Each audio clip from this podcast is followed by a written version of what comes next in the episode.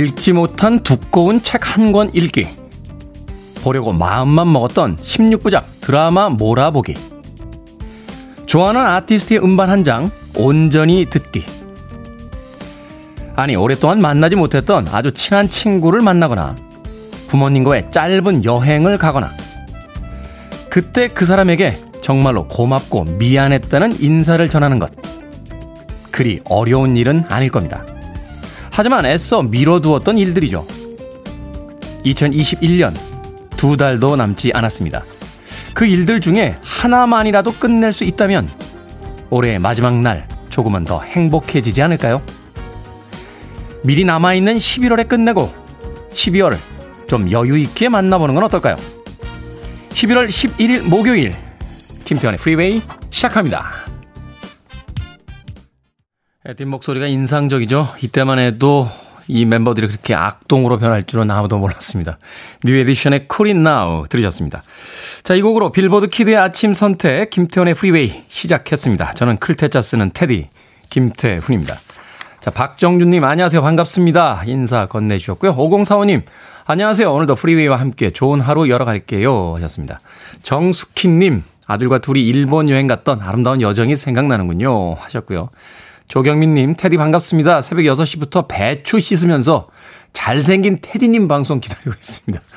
아침에 풍경치고는 오늘 김장하시나요? 새벽 6시부터 배추를 씻으시면서 오늘도 신나는 팝으로 힘들지 않게 해주세요. 하셨습니다.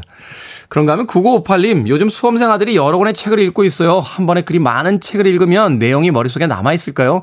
섞이지는 않을까 심히 걱정이 되는 건 저뿐입니까? 하셨습니다. 이제 수험생들이 시험 볼 날이 예, 얼마 안 남았죠. 뭐 여러 권의 책을 읽고 있다는데 그렇게 많은 책을 읽으면 내용이 머릿속에 남을까 섞이지 않을까 생각해보면 우린 예전부터 그런 훈련을 해오지 않았습니까? 초등학교 때부터 이미 뭐 배우는 과목 수만 해도 어, 영어, 산수, 뭐 자연, 뭐 사회 여러 가지 과목들을 평생에 걸쳐서 한 번에 배워왔잖아요. 뭐 소설을 뭐 한 번에 여러 번 본다고 해서 그게 다 섞이겠습니까? 영어 공부했는데 갑자기 국어 생각나고 국어 공부했다고 갑자기 과학 생각나는 거 아니듯이 저도 여러 권의 책을 한 번에 읽을 때가 있는데 괜찮습니다. 네. 너무 걱정하지 않으셔도 됩니다. 자, 오늘 11월 11일이죠. 특별한 이벤트 준비했습니다. 아마도 젊은 세대는 이 막대 과자를 주고받는 분들 계실 것 같고요. 또 농업인의 날을 맞이해서 가래떡 데이, 뭐 가래떡을 먹는 분들도 계실 것 같은데 프리웨이에서 깜짝 선물 준비했습니다. 라디오에서 선물도 많이 주고 라디오에서 또 선물 받았다는 사람도 많은데 나는 평생 선물 한 번 라디오에서 받아본 적 없다 하시는 분들 분명히 계실 거예요. 자, 김태훈의 프리웨이에서 그 첫 선물을 드리도록 하겠습니다. 저요라고 단 두 글자 적어서 보내주시면 모두 50분 추첨해서 떡튀순 1인 세트 보내드립니다. 라디오에서 선물 받아본 적 없는 분들, 라디오에서 선물 받으면 어떤 느낌인지 궁금한 분들, 그냥 단순하게 두 글자 저요라고 적어서 보내주시면 됩니다. 문자번호 샵 1061, 짧은 문자는 50원, 긴 문자는 100원, 콩으로는 무료입니다. 당첨자 명단은 방송 끝나고 홈페이지에서 확인하시면 됩니다. 자, 여러분은 지금 KBS 2라디오 김태훈의 프리웨이 함께하고 계십니다. KBS 2라디오. Yeah, 김태훈의 프리웨이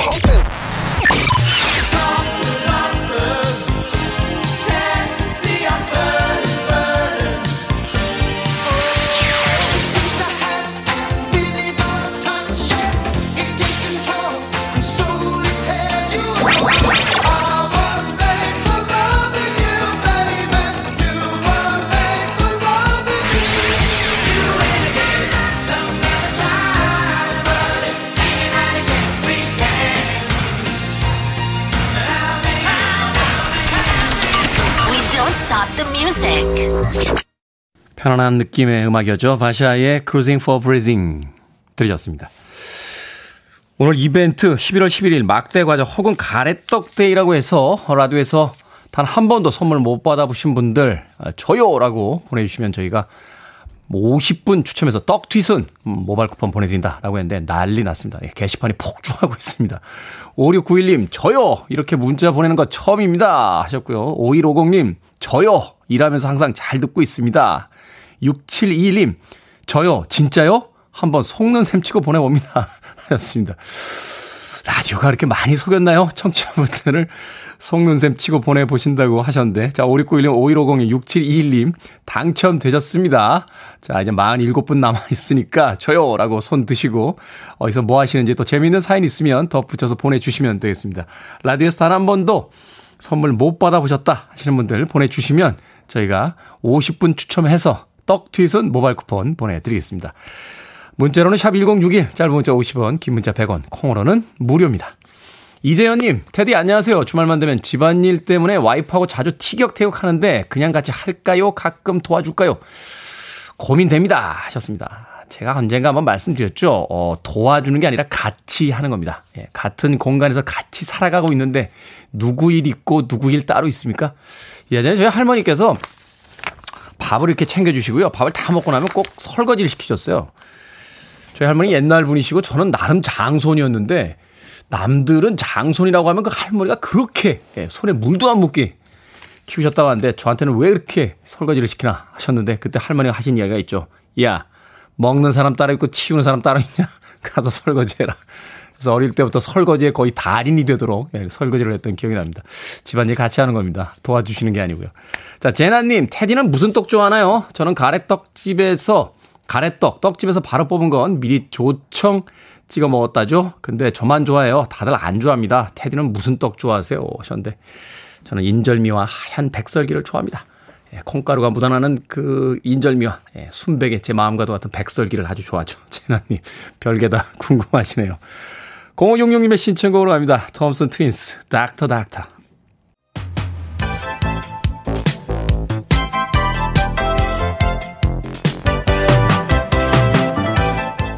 이 시간 뉴스를 깔끔하게 정리해드립니다. 8842님께서요, 성대모사까지 하다니 극한 직업 아닌가요? 하셨는데, 본인이 좋아서 시사 분석과 성대모사 연구를 겸하시는 분이죠. 뉴스 브리핑 목요일엔 김수민 시사평론가와 함께합니다. 안녕하세요. 네, 반갑습니다.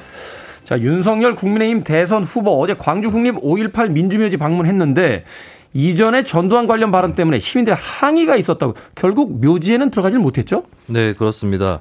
윤석열 후보가 광주를 방문한 거는 지난 7월 17일 이후에 처음이었는데 네. 많은 분들이 아시겠지만 이제 전두환 어, 전 대통령을 옹호하지 않았느냐라고 하는 논란 때문에 굉장히 어, 큰 파장이 있었고 이것을 수습하고자 어제 광주에 방문을 했습니다. 어, 저의 발언으로 상처받은 모든 분께 머리 숙여 사죄드린다. 라고 밝혔고요. 여러분께서 쟁취하시는 민주주의를 계승 발전시키겠다라고 윤석열 후보 밝혔습니다. 원래는 5.18 민주 묘, 묘지에 이제 추모탑이 있습니다. 여기서 음. 헌화 분양을 하기로 했는데 항의하러 나온 시민들이 있었거든요. 그 시민들에게 가로막혀서 참배 광장에서 묵념으로 참배를 대신했고요. 어, 그리고 이날 일정 중에는 고 홍남순 변호사, 5.18 당시에 인권운동을 했던 고 홍 변호사의 어, 생가를 방문해서 또 어, 간담회를 갖는 일정이 있었습니다. 그리고 오늘은 어, 오전에 목포의 김대중 노벨평화상 기념관을 오후에 어, 김해 봉화마을 노무현 전 대통령 묘역을 방문할 예정이어서 어, 조금 민주당 계열, 다른 당 계열의 정치인들 과 관련된 이런 네. 행보를 통해서 어, 뭐 대선에 또뭐 외연 확장을 꾀한 것이다 이런 평가를 또 받고 있습니다. 여당 성향의 어떤 그 지지층들의 이제 마음을 좀 흔들어 보려는 그또 또 지지를 좀 이끌어내려는 그런 어떤 네. 행보다 이렇게 볼 수 있겠네요. 예, 그렇습니다.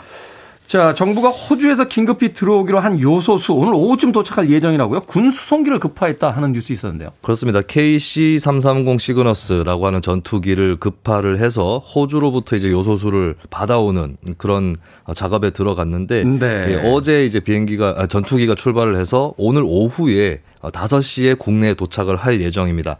근데 여기에 실려 있는 이제 차량용 요소수 같은 경우에 그 1일 소유량의 4.5% 굉장히 작은 비중이거든요. 얼마 안 되네요. 예, 그래서 네. 구급차라든지 이쪽에 이제 쓰일 것으로 보여지고 이 밖에 여러 가지 루트로 정부에서 요소수나 요소를 확보를 하려고 하고 있습니다. 일단은 수출 제, 제한 전에 계약을 했었던 산업용 요소가 있습니다. 중국에. 이 부분이 이제 또 어, 중국과 이미 계약을 했던 부분을 들여오는 것 이것부터 시작을 또 하는 것이고요. 그리고 국내에서 보유하고 있던 물량 이것을 현장 점검으로 확보한 부분이 있고 또 베트남 요소라든지 음. 예 그리고 아까 말씀드렸던 호주산 요소수 그리고 군부대 예비분 이런 것들을 다 합치면 한 석 달치 정도는 확보를 할 수 있다라고 합니다. 근데 문제는 이제 요소수에 대한 어떤 어, 수출 제한 이런 부분들이 중국에서 금세 풀릴 것이냐는 것이 있고 그리고 최근에 이제 마그네슘이라든지 각종 산업 분야에 쓰이는 이런 물자들이 해외 의존도가 높은 물질들이 여러 가지가 있다.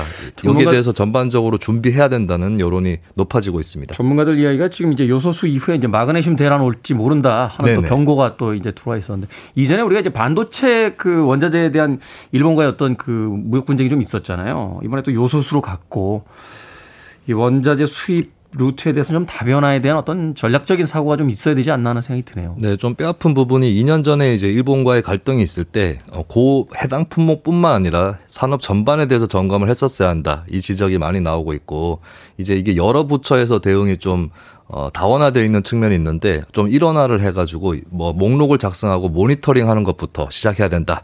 이런 전문가들의 지적이 있습니다. 음, 그렇군요. 이 자원이 어떤 일종의 전쟁 무기보다 더 무서운 어떤 무기가 될 수 있다는 걸 최근에 우리가 아주 실감하고 있습니다. 자, 단계적 일상 회복이 시작이 됐는데 신규 확진자가 크게 줄어들지 않는 상황에서 위중증 환자가 역대 최고치를 기록했습니다. 그리고 계속 증가 추세죠. 긴급 멈춤 가능성도 지금 얘기가 되고 있는데요. 네, 오늘 집계 발표된 것인데 10일 0시 기준으로 위중증 환자가 460명 역대 최다에 해당한다라는 음. 그런 통계가 나왔습니다. 이렇게 되면 이제 사망자 숫자도 늘어날 수 있다 이렇게 보는 거 아닙니까? 그렇습니다. 왜냐하면 460명 중에서 이분들 중에서 60대 이상이 79%이기 때문에 고령층의 어떤 비중이 상당히 높고요. 그리고 이 접종 아 접종 완료자인지 이 여부를 좀 살펴보면 접종 완료자보다 그렇지 않은 사람의 악화 비율이 다섯 배 정도 음. 됐다고 합니다. 결국에는 다시 현재 고령층의 백신 효과가 감소하고 있기 때문에 백신을 온전하게 접종하는 것 이것이 위중증 환자의 비율을 막을 수 있는 증가를 막을 수 있는 방법일 것 같고요. 그리고 현재 이제 중환자 전담 치료 병상 어느 정도로 가동되고 있느냐 이게 되게 중요한데 정부에서 당초에 75%가 되면은 이 일상적 단계 단계적 일상 회복의 긴급 멈춤이 음. 가능하다라고 얘기를 했거든요. 근데 현재 전국적으로 보면은 중환자 전담 치료 병상의 57.2% 정도가 가동이 아. 되고 있습니다. 이 부분은 좀 넉넉하다고 볼 수 있는데 서울로 국한해서 보면 71.3%, 75%에 근접하고 있거든요. 거의 근접했네요. 그렇습니다. 그래서 자칫하면 긴급 멈춤 상태로 또 어, 간다. 또 정부가 그것을 검토할 수 있다라고 하는 것이고 어, 더 시급한 것은 사실 병상도 병상이지만 병상에 또 필요한 의료진이 있습니다. 예, 이 의료진의 수가 현재 부족하지 않느냐. 그렇기 때문에 더더욱이나 어, 경계심을 가져야 한다라고 하는 것이 의료계 전문가들의 얘기입니다. 그렇군요. 단계적 일상 회복에 의해서 모처럼 이제 희망을 가진 소상공인들 굉장히 많은데 긴급 멈춤까지 가지 않도록 우리가 좀 그 개인 방역에 좀 신경을 더 많이 써야 될 것 같습니다. 자, 오늘의 시사 엉뚱 퀴즈 어떤 문제입니까?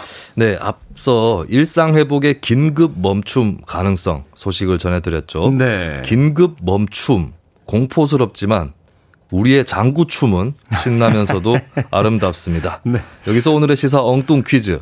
장구춤은 원래 농악놀이 중 하나였는데 1930년대 이 무용가에 의해서 무대 예술로 정착했습니다. 현재는 완전한 독립무로 발전을 했고요. 이 무용가 누구일까요? 한국 고전 무용을 현대화하며 동양의 무희로 세계의 찬사를 받은 이 무용가 아까 전에 윤석열 국민의힘 대선 후보가 오늘 김대중 노벨 평화상 기념관에 또 방문을 한다고 제가 말씀드렸지 네. 않았습니까? 네, 네 그분이 어, 이 항목들을 읽어 주시도록 하겠습니다. 1번 최승희, 2번 나문희, 3번 유난히, 4번 앵간히. 네. 김대중 전 대통령 수고하셨습니다. 자, 정답 아시는 분들은 지금 보내주시면 되겠습니다. 재미있는 오답 포함해서 총 10분께 아메리카노 쿠폰 보내드립니다. 장구춤은 원래 노악놀이 중에 하나였는데 1930년대 이 무용가에 의해서 무대 예술로 정착됐습니다. 현재는 완전한 독립무로 발전을 했죠. 이 무용가는 누구일까요? 한국의 고전 무용을 현대화해서 동양의 무희로 세계 찬사를 받은 무용가입니다. 1번은 최승희, 2번은 나문희, 3번은 유난히, 4번은 앵간히. 문자번호 샵 1061, 짧은 문자 50원, 긴 문자 100원, 콩으로는 무료입니다. 뉴스 브리핑 김수민 시사평론가와 함께했습니다. 고맙습니다. 네, 감사합니다.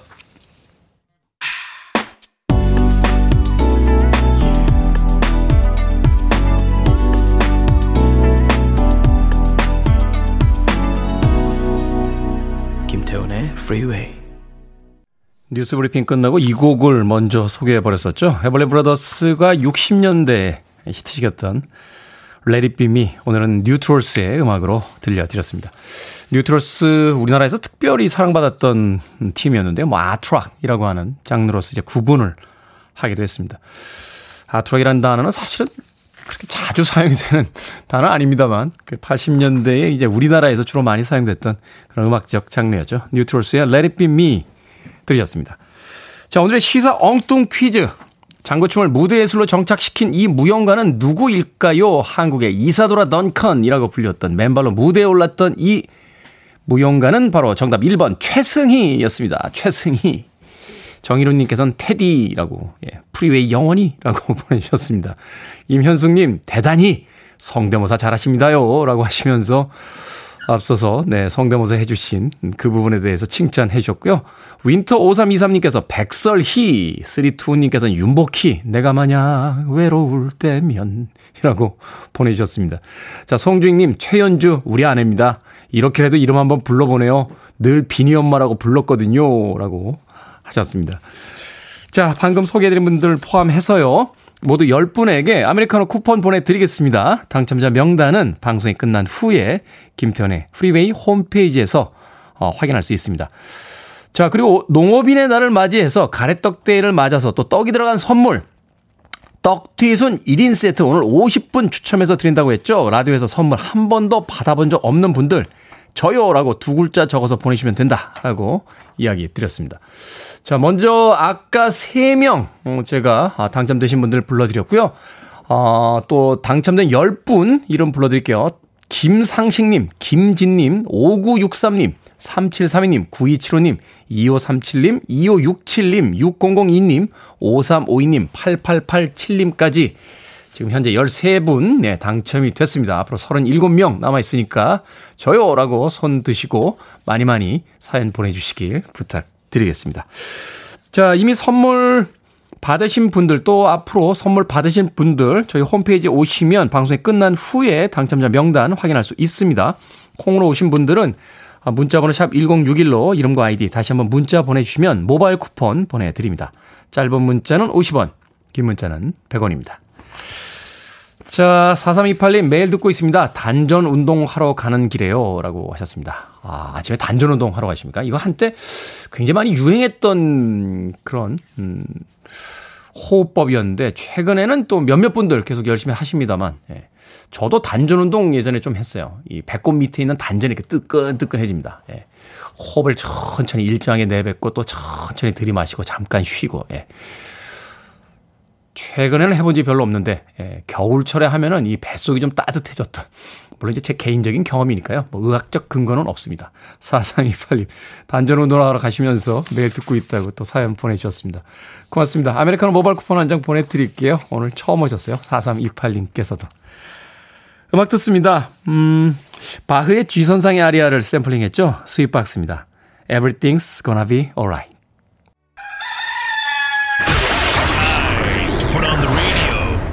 김태훈의 프리웨이 Are you ready?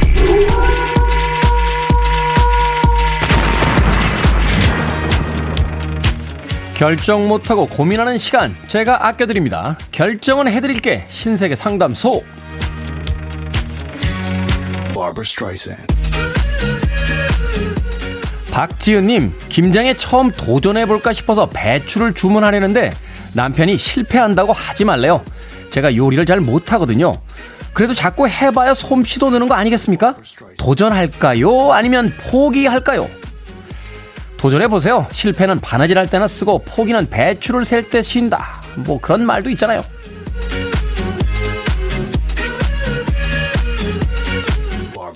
조명수님, 남편이 요즘 다이어트를 시작해서 퇴근 후 집에 와서 샐러드를 해달라고 합니다. 그런데 요즘 채소값이 많이 비싸거든요.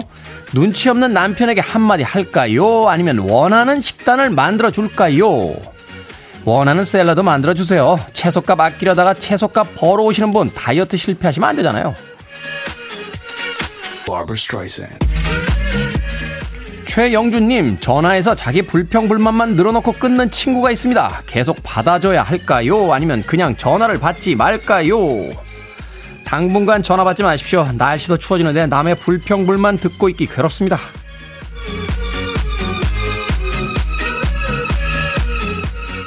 송경민님, 과장님이 아재 개그 계속 하십니다. 계속 웃어드릴까요? 아니면 정색을 한번 할까요? 계속 웃어주세요. 혹시 합니까? 그러다 진짜 한번 웃겨주실지.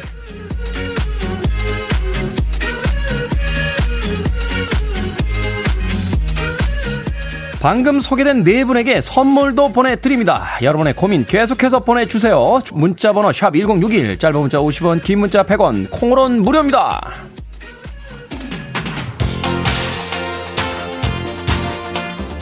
제네시스입니다. Invisible Touch. You're listening to one of the best radio stations around. You're listening to 김태훈의 Freeway.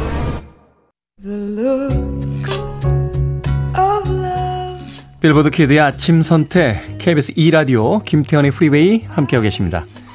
1부 끝곡은 더스티 스프링필드의 The Look of Love입니다. 저는 잠시 후 2부에서 뵙겠습니다.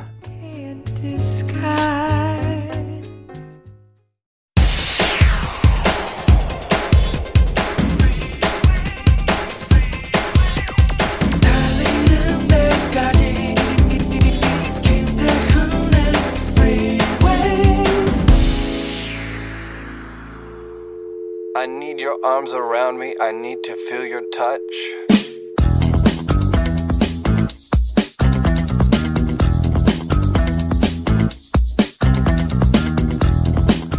이색 붕어빵 메뉴.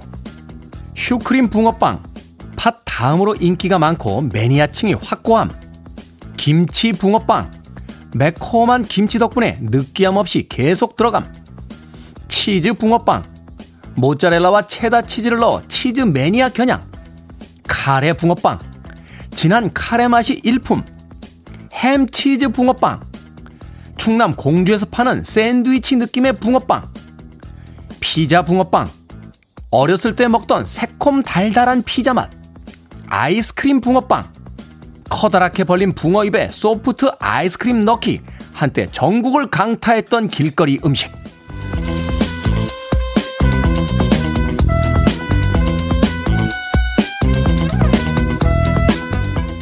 뭐든 읽어주는 남자. 오늘은 이색 붕어빵의 종류 읽어드렸습니다. 자켓 안주머니에 천 원짜리 세 장 정도는 품어줘야 할 계절이 돌아왔죠. 길을 걷다가 언제 어디서 붕어빵을 만나게 될지 모르니까요. 뭐 요즘은 계좌이체를 받아주는 것도 있지만 그래도 혹시나 만반의 준비를 해야 하지 않겠습니까? 갓 구워서 따끈따끈한 붕어빵을 한 입 베어 물면 바삭. 그 안에는 뜨거운 단팥이 또 촉촉. 아, KBS 앞에서도 붕어빵 좀 팔았으면 좋겠네요. 여러분의 붕어빵 취향도 궁금합니다. 팥, 슈크림, 김치, 피자? 뭘로 드시겠습니까? 포탑스의 I Can Help Myself 들으셨습니다. 자, 이 곡으로 김태훈의 프리웨이 2부 시작했습니다. 앞서 일상의 재발견, 우리 하루를 꼼꼼하게 들여다보는 시간이었죠. 뭐든 읽어주는 남자. 오늘은 이색 붕어빵의 종류 읽어드렸습니다. 붕어빵의 종류가 이렇게 많은지 전 처음 알았습니다. 아, 사실은 단팥이 들어가 있는 가장 기본적인 클래식 붕어빵은 제가 알고 있습니다만 저는 사실 밥 이외에는 거의 먹는 게 없어요. 어, 물하고 술 정도 마시고 예, 밥밖에 안 먹고 살아서 군것질을 안 하다 보니까 이런 많은 붕어빵 종류가 나와 있는지 몰랐습니다. 슈크림, 뭐 김치, 치즈 뭐 이런 붕어빵들이 있어요. 박종근님께서 듣기만 해도 침이 꿀꺽 종류가 많네요 하셨고요. 성윤숙님 붕어빵 좋아합니다. 슈크림과 팥이 들어간 거요. 김진아님, 테디 우리 동네 사과 붕어빵 있는데 새콤달콤, 네 향긋 맛있어요. 로제 붕어빵, 로제 붕어빵도 있어요. 아, 참 테디는 붕어빵 어디부터 드시나요? 입부터, 꼬리부터?라고 하셨는데 예, 저는 입부터 먹습니다. 예, 입부터. 예, 꼬리부터 먹으면 좀 약간 이상하지 않습니까? 아, 나만 이상한가? 바깥 계신 분 중에 꼬리부터 드시는 분 계신가요? 어, 저는 입부터 먹습니다. 입이라고 하니까 또 그 머리, 머리부터, 그것도 이상하다. 예, 등 지느러미부터 앞으로 먹도록 하겠습니다. 김진아님, 전종철님, 슈크림 부드럽고 달달한 슈크림 먹습니다. 하셨습니다.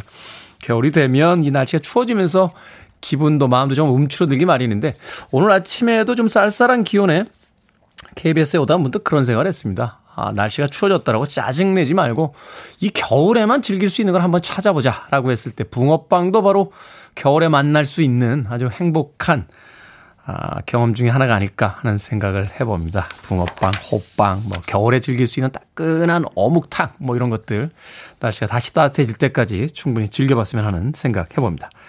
자, 뭐든 읽어주는 남자 여러분 주변에 의미 있는 문구라면 뭐든지 읽어드립니다. 김태훈의 프리웨이 홈페이지 검색하고 들어오셔서요. 게시판 사용하시면 됩니다. 말머리 뭐든 달아서 문자로도 참여가 가능하고요. 문자 번호는 샵 1061, 짧은 문자는 50원, 긴 문자는 100원, 콩으로는 무료입니다. 채택되신 분들에게는 촉촉한 카스테라와 아메리카노 두 잔 모바일 쿠폰 보내드리겠습니다.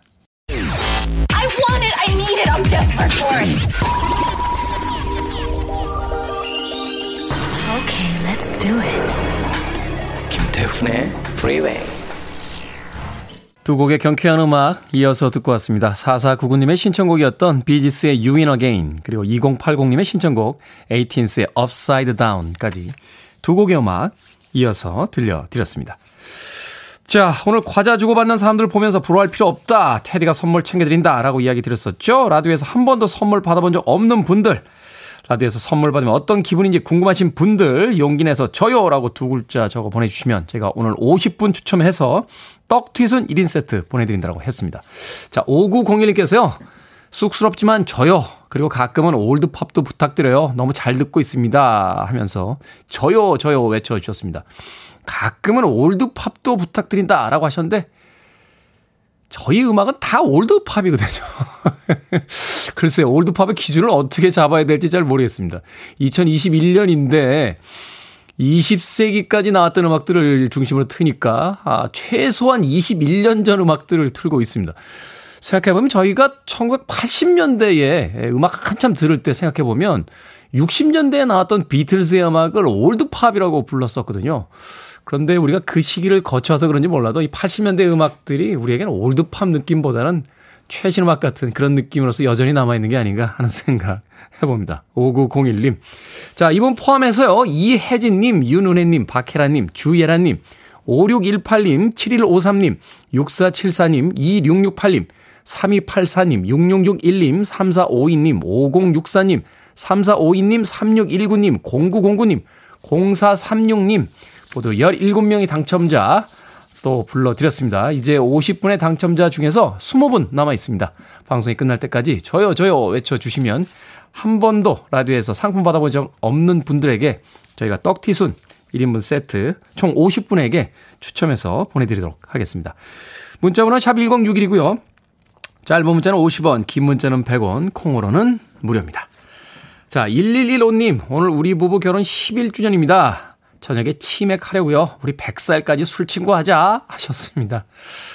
좋죠. 아내와 술 친구 할 수 있다면 저녁에 치맥하면서 결혼 11주년. 아, 그러고 보니까 오늘 11월 11일인데 11주년이네요. 어, 일자가 오늘 몇 개입니까? 오늘 굉장히 좋은 날일 것 같은데 100살까지 술 친구 하십시오. 치킨 한 마리 도 보내드릴게요. 치맥할 때 저희가 치킨은 책임을 져드렸으니까 맥주만 준비하시면 될 것 같습니다. 자, 사료오사님, 소시적의 팝을 즐겨 듣던 빌보드 퀴즈입니다. 야 소시적. 이런 표현 참 오랜만에 들어보네요. 저희 때는 일반적이었습니다만, 최근에 이런 단어 잘 안 쓰죠? 소시적 팝을 즐겨 듣던 빌보드 키즈인데, 선곡도 좋고, 태훈님 멘트도 좋습니다. 프리웨이 덕분에 팬 됐습니다. 기분 좋은 출근길 만들어주셔서 감사합니다. 보내주셨습니다. 고맙습니다. 그런가 하면 1160님께서 도서관에서 김태훈의 랜덤워크 책 빌려와서 읽고 있습니다. 하셨습니다. 이 책 낸 지 한 10, 10년이 훨씬 넘었는데요. 이 책을, 이게 좀 부끄러운 책이에요. 왜 부끄럽냐면, 10년 전에 거의 저의 일기 같은 책입니다. 예, 이게 이제 좀 폐간됐으니까요. 어, 무비 위크라고 하는 그 영화 주간지에다가 제가 매주 연재하던, 예, 그 주에 제 그 영화와 음악에 대한 일기 같은 책인데, 예, 저도 집에 이제 있죠. 있는데 가끔 이렇게 읽어보면, 어우, 낯뜨겁습니다. 어떻게 이런 생각을 하면서 살았는지. 아무쪼록 혼자만, 예, 재밌게 읽으시고, 예, 다른, 다른 분들에겐 비밀로 해주시길 부탁드리겠습니다. 1160님. 비밀을 또 부탁드리려면 뭔가 또 드려야겠죠? 음, 아메리카노 모바일 쿠폰 한 장 보내드리겠습니다. 커피 한 잔 제가 쏜 겁니다. 비밀 유지해 주세요. 1160님. 자, 5466님의 신청곡으로 합니다. 프렌달러스의 Piano in the Dark.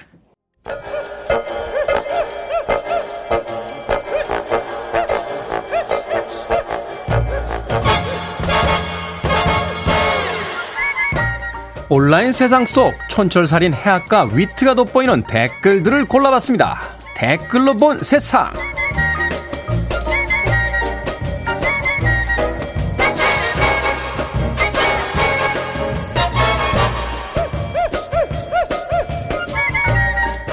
첫 번째 댓글로 본 세상. 우리나라 웹툰이 전 세계로 수출되며 인기를 얻고 있는데요.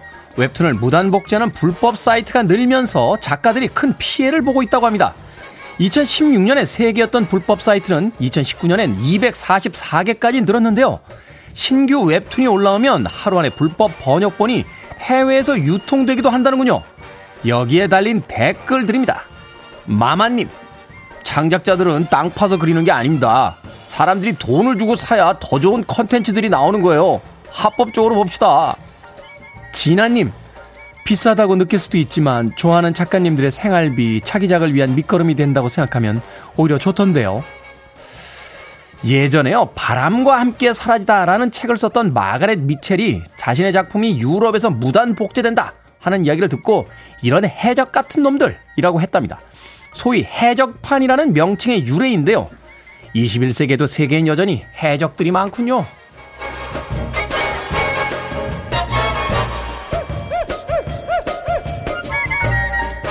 두 번째 댓글로 본 세상. 충남 부여의 도로에서 SUV 한 대가 유턴을 하더니 역주행해서 질주했습니다. 뒤에서 오던 차량과 정면으로 부딪혔는데요. 죄송합니다. 다치신 데 없으신가요? 하는 말을 기대했던 피해 차량 운전자. 오히려 아니 살살 알았으면 부딪히지 않았을 거 아닙니까? 하는 원성을 들었다며 억울함을 호소했습니다. 여기에 달린 댓글들입니다. 너울파도님, 아니 적반하장으로 큰 소리를 치니까 순간 내가 잘못한 건가? 뭐 이런 생각이 들었을 수도 있었겠는데요. 즉석밥님, 상식이 통하는 사람이었다면 애초에 역주행도 안 했겠죠. 어떻게 보면 참 일관성 있는 사람이네요. 역주행의 중앙성 침범에 이거 교통 법규에선 중과실인데요. 이런 분들하고 말은 섞지 마세요. 아, 부처님이 그러셨어요. 말도 알아듣는 사람들한테 하는 거라고. 키스입니다. I was made for loving you.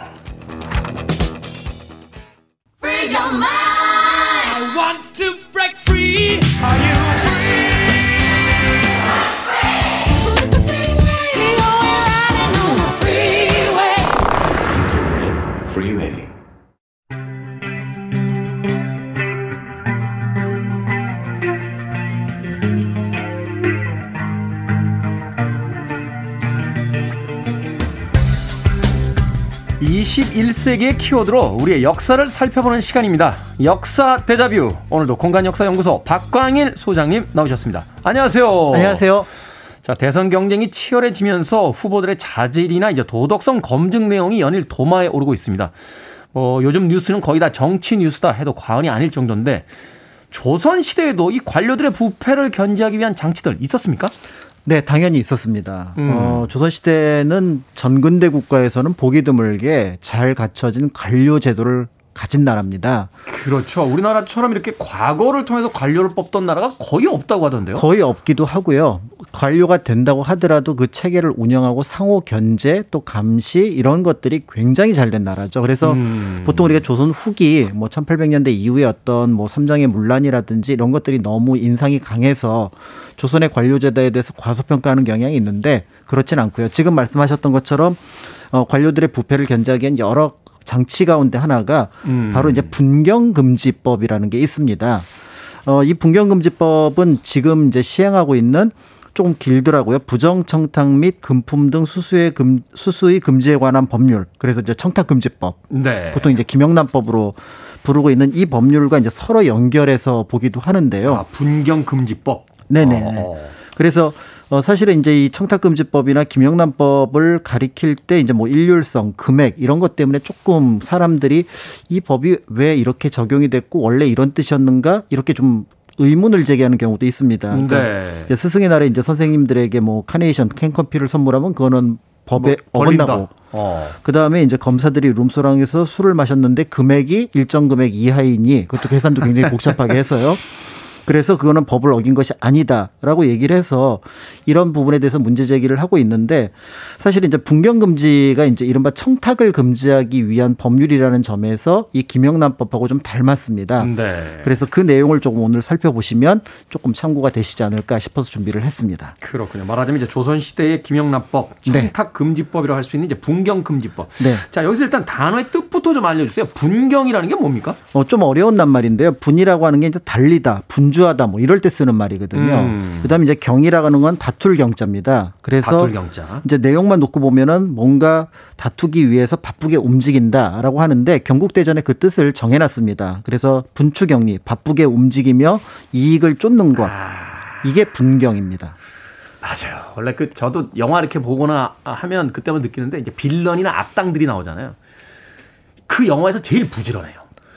예, 주, 주인공들은 가끔 이렇게 위기 때만 나타나는데 악당들은 처음부터 아침부터 밤까지 계속 부지런하게 뭘 합니다. 그렇죠. 결국 그러니까 이제 분경이라는 게 나쁜 의미인 거죠. 좋은 게 아니라 바쁘게 움직이면서 자기의 이익을 쫓는다. 그렇죠. 근데 그 이익을 쫓는 방법이 이른바 인사권자거나 아니면 권력이 있는 사람들에게 자신의 어떤 인사 문제라든지 행정의 어떤 이익이라든지 때에 따라서는 재판의 이익이 될 수 있도록 쫓아다니는데 이 쫓아다니는 것을 막는 것이 분경 금지다. 이렇게 생각을 하시면 될 것 같습니다. 네. 근데 이제 법이 생긴다는 것은 어떤 행위가 일어난 뒤에 거기에 대한 이제 보완책으로서 만들어지는 그렇습니다. 거잖아요.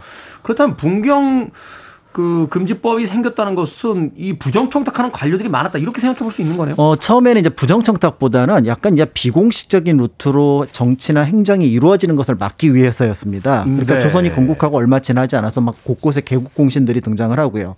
행정 체계는 갖춰지지 않으니 이제 서로 사람들이 막 왔다 갔다 하면서 자기 세력화하기도 하고 또 그 안에서 정치가 이루어지는 거죠. 음. 이제 이런 부분에 대해서 태조 때 이미 약간의 경고를 했지만 정종이 여기에 대해서 정- 어, 본격적으로 언급을 합니다.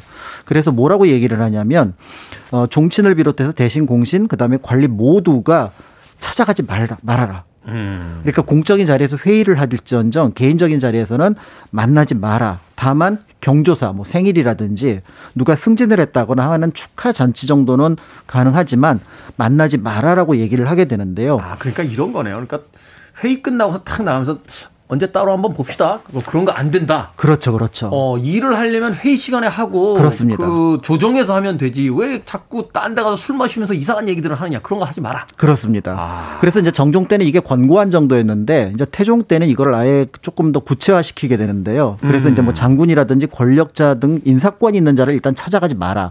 그러니까 좀 범위는 좀 더 축소가 됐죠. 그런데 여기를 조금 더 강력하게 하기 위해서 사원부에서 예를 들어 인사권을 가지고 있는 장군이나 어떤 그 권력자 앞에 사람을 보내서 지키게 합니다. 오늘 누구누구가 들락날락 거렸다. 라고 해서 이 사람은 직접적으로 업무와 관련이 없는 사람인데 들락거렸으면은 그 부분에 대해서 처벌할 수 있는 근거를 가지게 되었고요. 음. 이런 내용들이 이제 조금씩 정리가 되면서 세조 성종 때를 지나면서 우리가 알고 있는 조선의 근간이 되는 법전 경국대전의 그 내용이 아예 법조문으로 실리게 됩니다. 이야, 이렇게 좋은 법이 있었는데 이거를 다시 또 만들어 이런 거는 그냥 전통에 이렇게 차례나 제사만 계승하는 게 아니라 법도 좀 그냥 그냥 계승하면 안 돼요. 자, 김영란법 공공기관과 이제 언론사 임직원, 학교장과 교직원 등으로 이제 적용 대상을 정하고 있는데요. 분경 금지법도 이제 적용 대상이 있겠죠. 뭐 하급 관리까지 뭐 다 이렇게 적용시키는 건 아니고. 그렇습니다. 어. 그러니까 이제 법이라고 하는 것들이 이제 최소한을 어떻게 보면은 적용을 했다라고 볼 수가 있는데요. 네. 딱 정해진 게 바로 이제 2조, 그다음에 병조의 당상관, 그다음에 5위의 당상관, 그다음에 승정원의 이방 병방 승지, 그다음에 사원부 사관원 장애원 에 있는 관리들을 찾아가지 마라. 음. 라고 정리를 했습니다.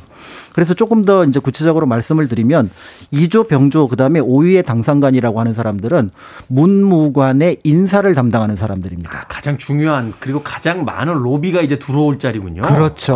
그러니까 아. 2조에서는 문관, 병조에서는 무관의 어떤 인사권을 담당을 하게 되는데요. 네. 여기에 검토 작업을 하는 게 승정원의 이방 승지와 병방 승지입니다. 음. 널리 알려지지 않았지만 승정원에도 승지가 여섯 명이 각각 2호 예병 현공에 다 있거든요. 네. 그러니까 여기도 인사권과 이제 관련이 되어 있고 사헌부하고 사간원은 짐작하시는 것처럼 지금의 검찰이나 감사원 조직입니다. 아, 그러니까 이제 이게 이게 따져보면 이런 거예요. 내무부와 병 그 말하자면 국방부와 검찰부와 또 뭐 이렇게 감사원. 감사원과 이런 것들이 다 그, 그 그렇죠. 고위 조직들이네요. 네, 그리고 이제 흥미로운 거는 장예원이었는데요. 네. 어, 태종 연간부터 이 즈음까지 가장 송사가 많았던 게 노비 문제였습니다. 노비 문제. 근데 이 장예원이 노비를 담당하는 관청이었고 노비 송사를 담당하는 관청이었으니까 장애원에 간다라고 하는 거는 재판에 영향을 끼치는 거였거든요. 아, 그렇겠네요. 어, 어, 어. 어, 그래서 실제로 이 당시 이제 분경금지법의 기본은 인사 문제와 관련해서 금지를 시켰고 하나는 재판에 영향을 끼칠 수 있는 것을 금지를 시켰다라는 점에서 볼 수가 있는데요. 만약에 이거를 어길 경우 굉장히 처벌이 심했습니다. 네. 장 100대 유배 3천리. 어이구야. 사형 빼놓고는 가장 높은 그러네요. 장 100대를 견디기도 힘들 뿐더러 유배 삼천이면 그때 조선 시대의 어떤 그 거리 감각으로 보면 돌아서 다녀야 됩니다. 이렇게 지그재그로 가야 네. 삼천리를 채울 수 있습니다. 그리고 집에 오지 마라 이런 거잖아요. 그렇죠.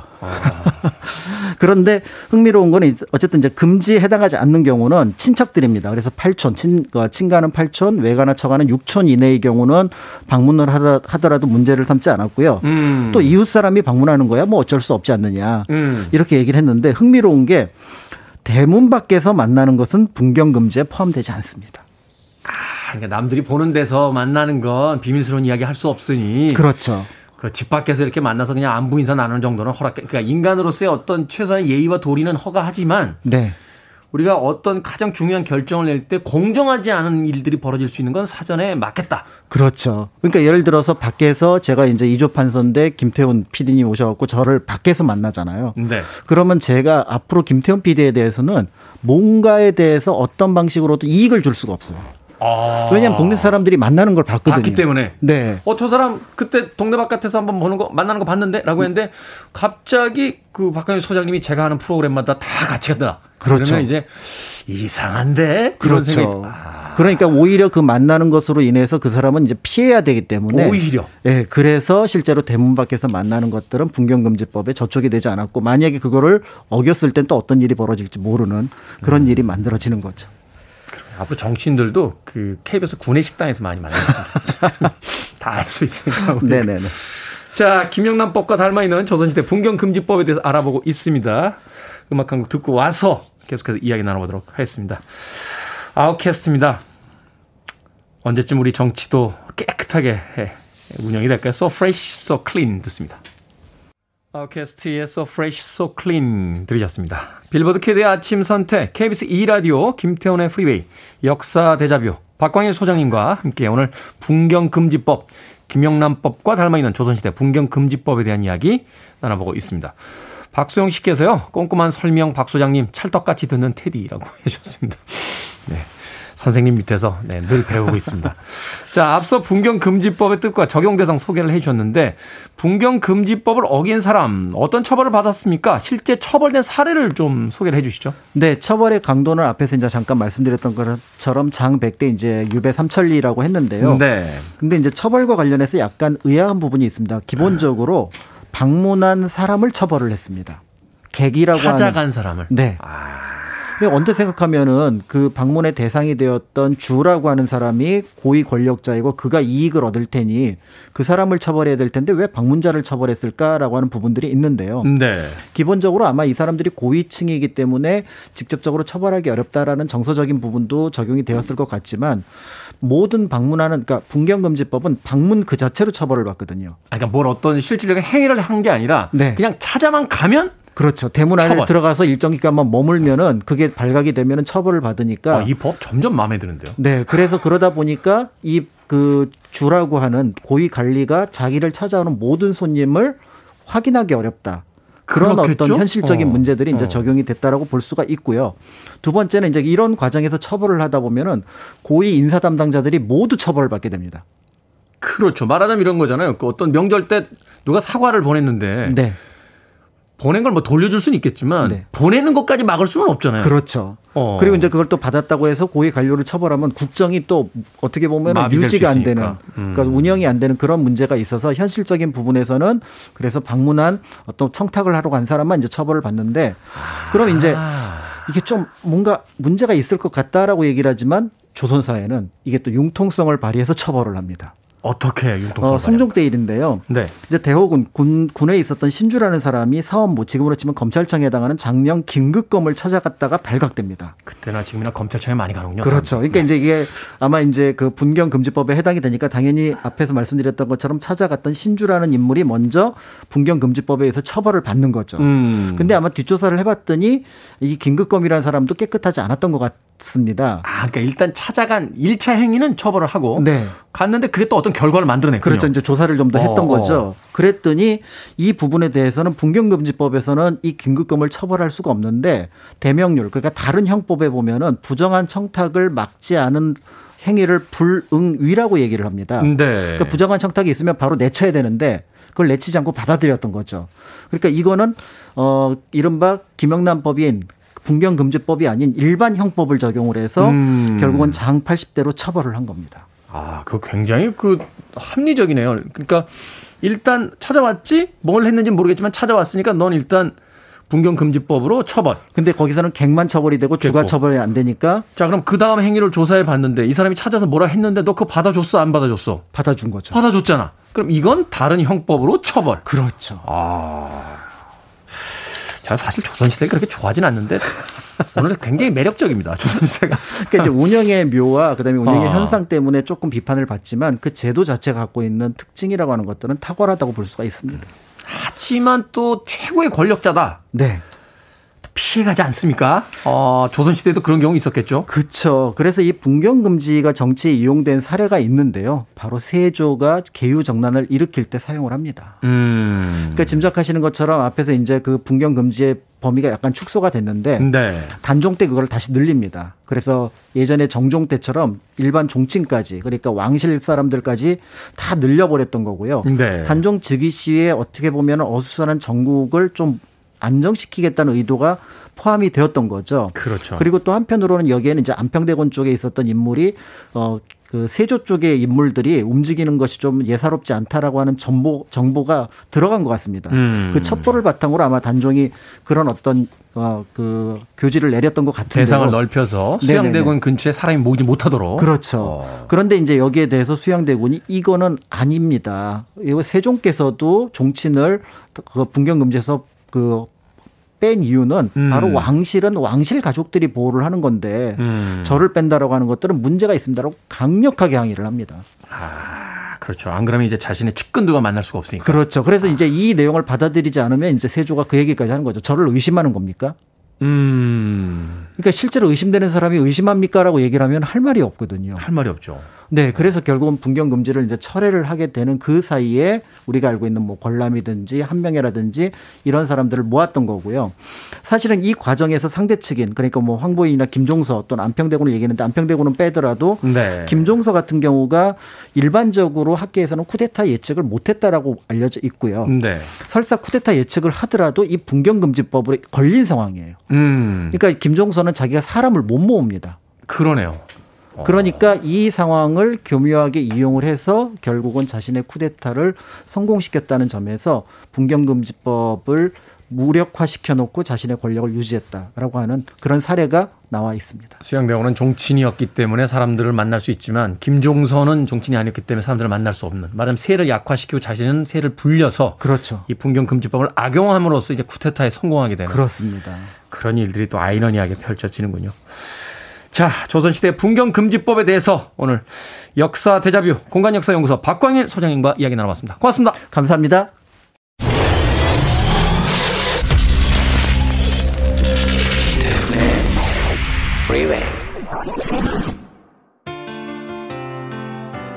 KBS 2라디오 김태훈의 Freeway 오늘 방송 여기까지입니다. 오늘 이벤트에 참 많은 분들 참여해 주셨는데요. 감사의 말씀 드립니다. 아직 발표하지 못한 20명 포함해서 총 50명의 당첨자 명단 저희 홈페이지에 방송 후에 올려놓을 테니까 확인하시길 바라겠습니다. 오늘 끝곡은 웨스트라이프입니다. My Love. 편안한 목요일 되십시오. 저는 내일 아침 7시에 돌아옵니다. 고맙습니다.